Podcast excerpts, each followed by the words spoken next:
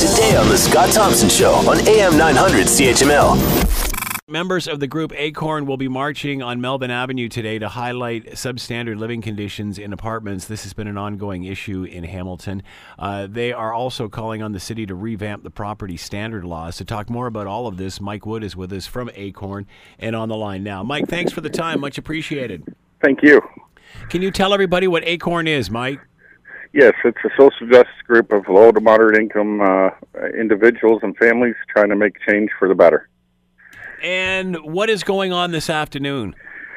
Uh, we're having a, a, rally action on Melvin Avenue, starting from Woodward Melvin, marching down to Parkdale and Melvin, uh, regarding the low to big high rise buildings. We've been in there, and uh, there's been a lot of uh, um, repairs that have been needing to be done for a long time.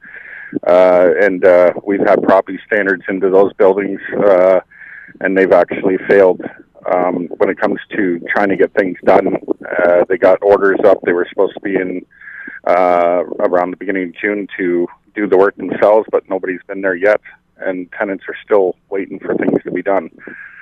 Uh, obviously, these are this. This is something that we've heard about for a while, and as you mentioned, the steps that you've taken to to get to where you are. Uh, what sort of recourse does the average tenant have in this sort of situation? What can the average tenant do? Well, I mean, we've even heard we've even heard of some, you know, holding back rent or having rent strikes, this sort of thing. I mean, what recourse do they have? Uh, there's not very much actually. If they call property standards or do any other uh, phone calls out with the city, the city sends the property standards out to do an inspection. But uh, what we find is the property standards is actually failing. Uh, recently, we called a property standards inspector into a rental on King Street, and they came back to us saying that they c- cannot enforce appliances to be repaired or fixed. Uh, that's not on their list. There's uh, other issues too with cosmetic. Uh, you know, the, if the walls been plastered everywhere, they don't uh, force to have that stuff done either.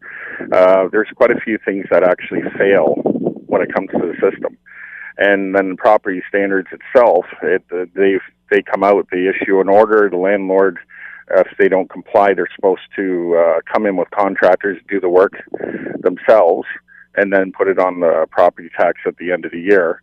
But we find that most cases, uh, the landlords are getting away with things. They're able to appeal, drag it on, and the the system just keeps going and going. And in in the end, the tenants are the ones that are uh, getting the brunt of everything, and nothing's being done.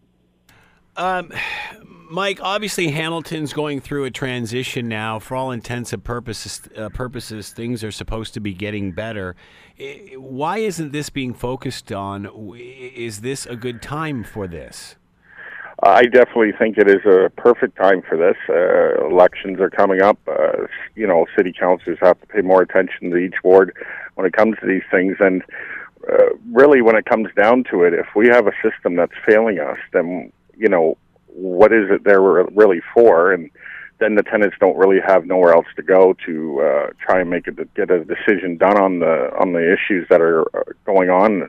We see high-rise buildings where some tenants have been without smoke detectors for ten years, uh, uh, major repairs, and the whole list goes on, mold and everything else. So, you know, it's it's the tenants that have to live like this for extensive time and frustration levels uh, end up rising. And with with everything going on in the city now, the the, the city needs to step up and do their job.